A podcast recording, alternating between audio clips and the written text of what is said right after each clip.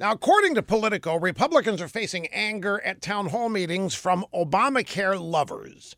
Near Sacramento, Republican California Congressman Tom McClintock was greeted by hundreds of protesters who had no interest in a town hall discussion. They were there to disrupt.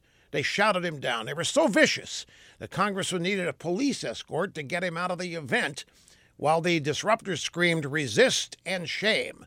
Florida Congressman Gil Bilirakis faced a hostile crowd in Pinellas County. Politico says that Bilirakis got two hours of anger from his constituents, young, old, black, and white, who demanded he not repeal Obamacare.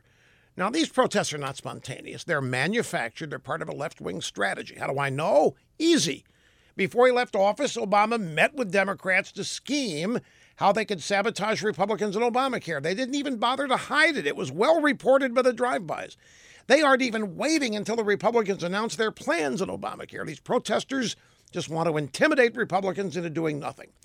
So, some bought and paid for protesters are being bussed in to disrupt town hall meetings. That's no reason for Republicans to go wobbly.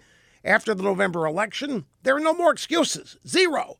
They've got to ignore the staged anger and do what they promised repeal Obamacare once and for all and get going on tax cuts now.